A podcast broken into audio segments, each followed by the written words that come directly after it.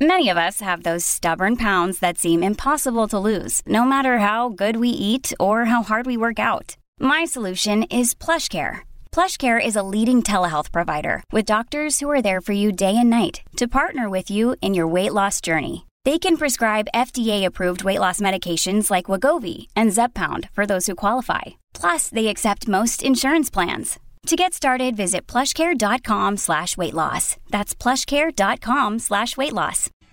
It's time for Baldrey's Beat. Keith Baldrey, Legislative Bureau Chief for Global News. Morning, Keith. Happy Friday. Okay, let's talk about the uh, roadblocks now in place to enforce the travel restrictions. And here is Staff Sergeant Janelle Show that uh, Shoihet. I, I'm probably I'm mangling her name from the RCMP. Here she is. The goal here is not to be putting out fines. Really, the goal is to encourage people to stay local. So that's what we're doing. We're asking people to turn around and return to their home base. If you if a person would refuse to return around, they could be served with an Emergency Program Act fine up to five hundred and seventy-five dollars. Okay, it sounds like most people are following the rules and, Well, are, we had- and not being turned around because they're We- following the rules to begin with. We had reported John Hua uh, out at um, Highway 3 at, at Manning Park yesterday, um, last night, uh, doing live hits, and I didn't see a single vehicle go through behind him. He had, the, he had the he had about eight cop cars behind him, RCMP cruisers, but I didn't see a single car come through that area. Which, and he said it was very light traffic. There's really not a lot of people on the road, which is great. I mean, this is the whole point: just discourage people from traveling unless it's essential. Okay, Shirley Bond, the interim Liberal leader, is saying, look, what about the Alberta border? And a lot of people bring this point up. We've discussed this earlier on the show. Why are we stopping people traveling to their cabin or go camping or something when if there's people traveling across the border? Here's the Liberal leader. Well, I don't think it's unreasonable, and people have certainly been raising this with us that if you are traveling from Alberta to British Columbia, that there may well be questions asked Okay, your thoughts on that? Uh, easier said than done. The roadblocks that are on right now are from E Division, which is a massive police department in uh, Vancouver. There's a lot of officers to deploy there. The RCMP detachments uh, along the border are very, very small and very short staffed. And I, I'm not sure local citizens want to necessarily take one of their constables of maybe three in a town and put them on a roadblock. all Okay, you also made the point on yesterday's show that some you would look at some of the stats on inter interprovincial travel, and what did you find out? There wasn't a lot of people going across the border. It's been Anyway. consistent since day one. There's very few cases attributed to, very few infections attributed Right, to interprovincial travel. There are some. And Alberta, to be clear, Alberta right now is um, per capita arguably the worst place in the world, um, even though the outcomes aren't as bad as India. But their the numbers are just extraordinarily high of COVID nineteen. But that doesn't mean they're bringing it into BC. Nevertheless, it's it's it's a valid concern. But it's easier said than done to patrol the Alberta border. Far easier to patrol around Metro Vancouver because there's just that many more police officers. Okay, speaking of the BC Center for Disease Control and the amount of information that they put out, or in this case, Not not out. released to the public, a really good reporting by the Vancouver Sun, who got a hold of a couple of leaked uh, Mm-hmm. internal reports from the BC Center of Disease Control that were not made generally available to the public, and it included information that was a lot more detailed and granular, like going down to neighborhoods where COVID is spreading in individual neighborhoods. Yeah, great. This is information not released to the public, and it should it should be, shouldn't it? very frustrating. Absolutely should be made public. Uh, it's been an ongoing battle to get data data from the beginning. It's it's gotten better than it was at the beginning. But the story by Nathan Griffiths in the Sun today, very good. Um, forty one one of the reports, forty eight page report. It actually shows that Northwest Surrey and South Burnaby are arguably the worst hit areas right now on a couple fronts. A, the number of cases of COVID 19, and B, the low vaccination rate. So it's a double whammy there. That's why they're targeting these areas for vaccinations. It's a real, but this report shows that's a real concern. Also, Central Abbotsford is showing as again low vaccination but high incidence rate, and it's a problem. And there's no reason this can't be made public. Absolutely no reason. There's absolutely none, no justification for not giving that information out. And I think it's been a deliberate suppression of this information that should be made public. And I remember speaking to Adrian Dix at the very start of this whole thing. And I know he said the same thing to you is that the most important thing is to be straight, honest, tran- and fully transparent with the public. Tell them everything. And that's not what they've done. There's nothing explosive in this report. There's nothing controversial. It's just public information. public- Should be. It's just it should be public. It's just information. It's data. It doesn't it doesn't um, put someone in a bad light or something. It's not critical. It just says this is what this is the situation. So why not make up? I mean, they do a ten page um, uh, incidents report, situation report every week, which is great.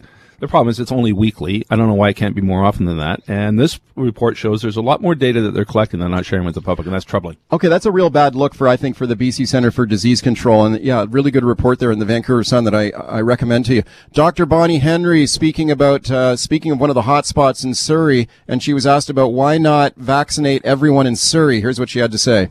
It is a very different thing to target a community with hundreds of thousands of people versus a community with a few thousand people. Okay, Surrey's a huge city. So can we can they do a targeted vaccination program there? Well, they are um, with mixed success. It's they're not getting through to uh, part of the problem seems to be language. Some of it's culture.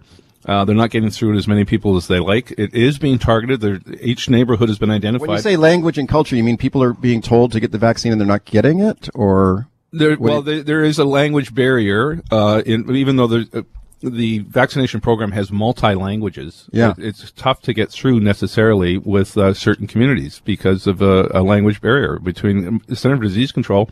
Um, I think does a great job in trying to do this, but it is proving to be a challenge and they're not getting the, the needles in the arms with enough people. Again, the information today in the Vancouver Sun in this report shows Northwest Surrey, not South Surrey, but Northwest Surrey and South Burnaby have a particularly problem. There's low vaccination rate and high COVID 19 numbers and disproportionate to the rest of the province. Is that an argument for localized clinics in those neighborhoods, maybe by postal code?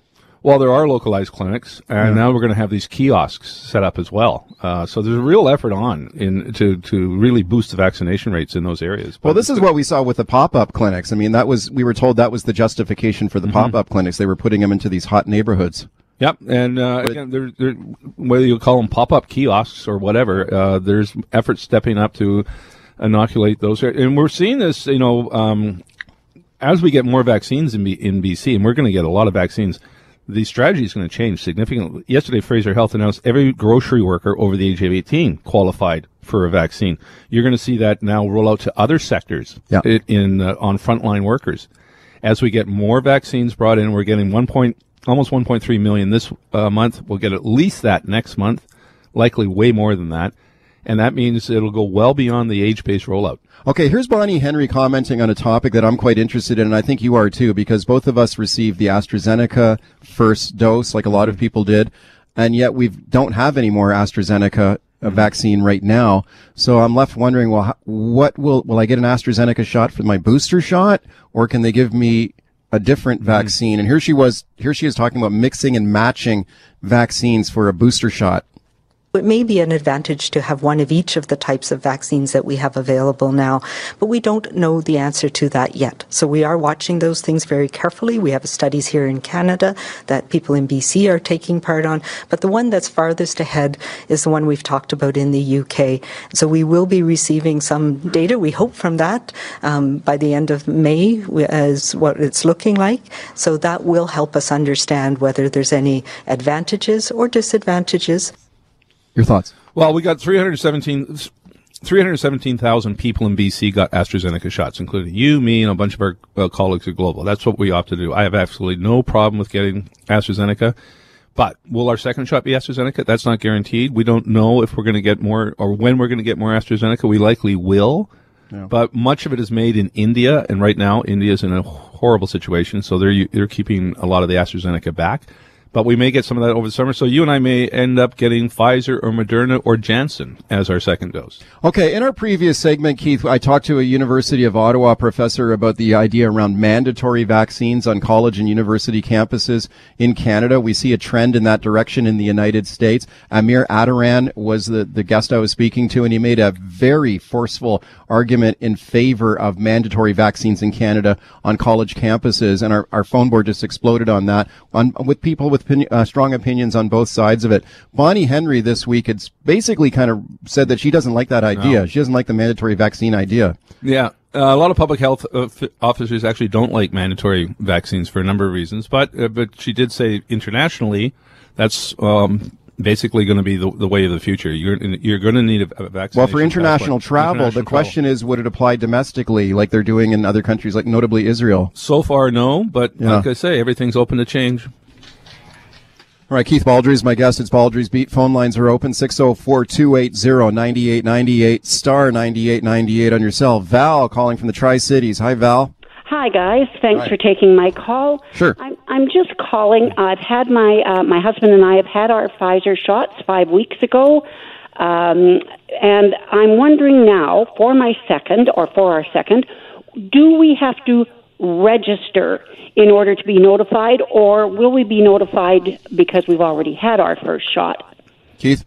Yeah, I think you're going to be notified. If you if you got AstraZeneca, you're going to have to re-register because you got that through a pharmacy. But I think you're now in the system, so you yes, should be and notified. we did get Pfizer, and uh, no trouble at all, and. Uh, Great, great to Uh, hear. yeah. Uh, So So, is there- you, is- you're suggesting that I probably we probably do not have to re-register. That's my understanding. Now, it's a, there's a chance, a good chance, you're going to get your second dose before four months is up. If Well- if the contracts are honored by Pfizer and Moderna, we should have enough vaccines. Even with the uh, inclusion of the 12 year olds to 17 year olds now, we should have enough vaccines. And Dr. Bonnie Henry's made this point to move up that four month um, interval. Yeah, I sure hope so because I know all of us would like our lives back. Yes. Yeah, all, all of us would, would feel the same way. Thank you, Val, for the call. Uh, I appreciate it. Sean in New West. Hey, Sean. Hey, so what about the people who are skeptical about taking a vaccine when they find out that their government is withholding data that could justify their reasons for doubting it? And all the meantime, we're supposed to take a vaccine and then oh, maybe yeah, just take a different kind of vaccine for your next booster, and maybe it'll help. Now, and what I see is is an experiment on the whole human race, where if everybody's cross, um, Yeah. Okay, I think I get. I think I get your point. First of You all, know, the, the data in the report has nothing to do with whether or not you get a vaccine or not. It's got nothing to do. But with I guess the, I, I think he made an interesting point, though, that when we see reporting like we see in the Vancouver Sun with leaked reports from the BC Center for Disease Control, that they've got a lot more detailed information they have not released to the public. Does that run the risk of just kind of reinforcing any kind of skepticism, fears, doubts well, that people, people, who have already, about this? People who already are That's why they should put the information out. It should, but I don't think the real hardcore anti-vaxxers, anti-maskers, this information isn't going to change their mind whatsoever. And as for the mixing and matching of a booster shot, like you heard Bonnie Henry say there, this is something that's being studied, right? Like they haven't they haven't approved this in, yet. in the UK, there's a lot of studies going on. So far, the initial science is encouraging on this. I think we will get to a mixed uh, vaccine si- uh, system, but we're not there yet. Okay, I still got open phone line 604-280-9898 is the number to call. Star 9898 toll free in your cell. Dwight in Kelowna. Hiya, Dwight. Hey, how are you? Good, go ahead. Good. Um, I struggle with the road road checks. Uh, I get it, and uh, I'm like 98% of the people that follow all the requests to try and work together. But uh, RCMP at the road checks, are they at the uh, ferries? Are RCMP at the airports? Are we foisting that responsibility to people that aren't going to write tickets and aren't going to uh, really put up a, a defense, nor should they? Um, I and there's been no real anybody that's uh, really violated the rules, i.e., the the party house in downtown Vancouver. The, the penalties are so ridiculous that there's no incentive to people to try and cooperate. But I really struggle with the road checks, and like we had an anti-masker protest here last week. Somebody from Ontario. Bigger problem we have: free travel.